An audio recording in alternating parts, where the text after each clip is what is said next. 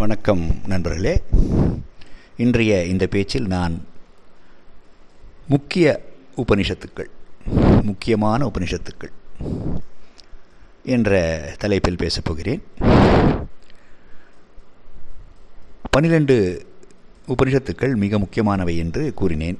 அந்த பனிரெண்டுக்கும் ஆதிசங்கரர் உரையை அல்லது கமெண்ட்ரி வியாக்கியானத்தை எழுதியுள்ளார் என்றும் சொன்னேன். அந்த பனிரெண்டு இவ்வாறு. குறித்து கொள்ளுங்கள். எந்தெந்த வேதத்தைச் சேர்ந்தது என்று கூட சொல்லப் போகிறேன். குறித்து கொள்ளுங்கள். ஈஷோபனிஷத் இது யஜுர்வேதத்தைச் சேர்ந்தது. கேனோபனிஷத். சாமவேதத்தைச் சேர்ந்தது. கட்டோபனிஷத். யஜுர்வேதத்தைச் சேர்ந்தது. பிரஷ்னோபனிஷத். அதர்வேதத்தைச் சேர்ந்தது. முண்டகோபனிஷத். இது கூட அதர்வேதத்தைச் சேர்ந்தது. மாண்டூக்கியோபனிஷத். இது கூட அதர்வேதத்தைச் சேர்ந்தது. ஐதரேயோபனிஷத் ரிக்வேதத்தைச் சேர்ந்தது. தைத்தரியோபனிஷத் யஜுர்வேதத்தைச் சேர்ந்தது. சாந்தோகியோபனிஷத் சாமவேதத்தைச் சேர்ந்தது.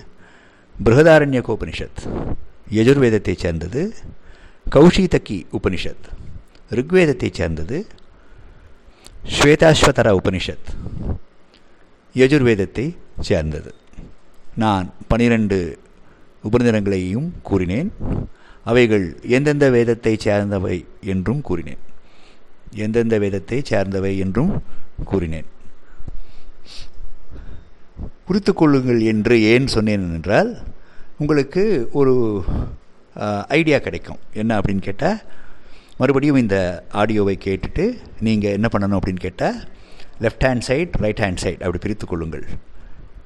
ஒரு காகிதத்தில் ஒரு பேப்பரில் லெஃப்ட் ஹேண்ட் சைடில் உபநிதத்தினுடைய உபநிதத்தினுடைய நேம் பேர் எழுதுக்கோங்க.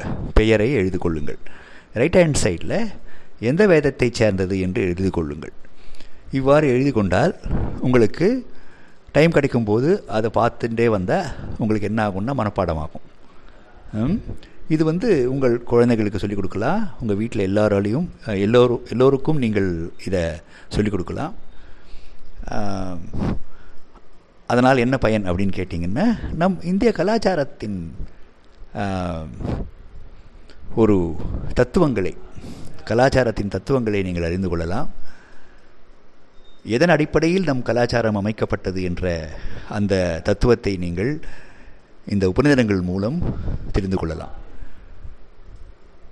இந்த பன்னிரெண்டு உபநிடங்களையும் பிற பிறகு நான் ஒவ்வொன்றாக எடுத்து உங்களுக்கு குறிப்புகளை கொடுக்கிறேன். வணக்கம்.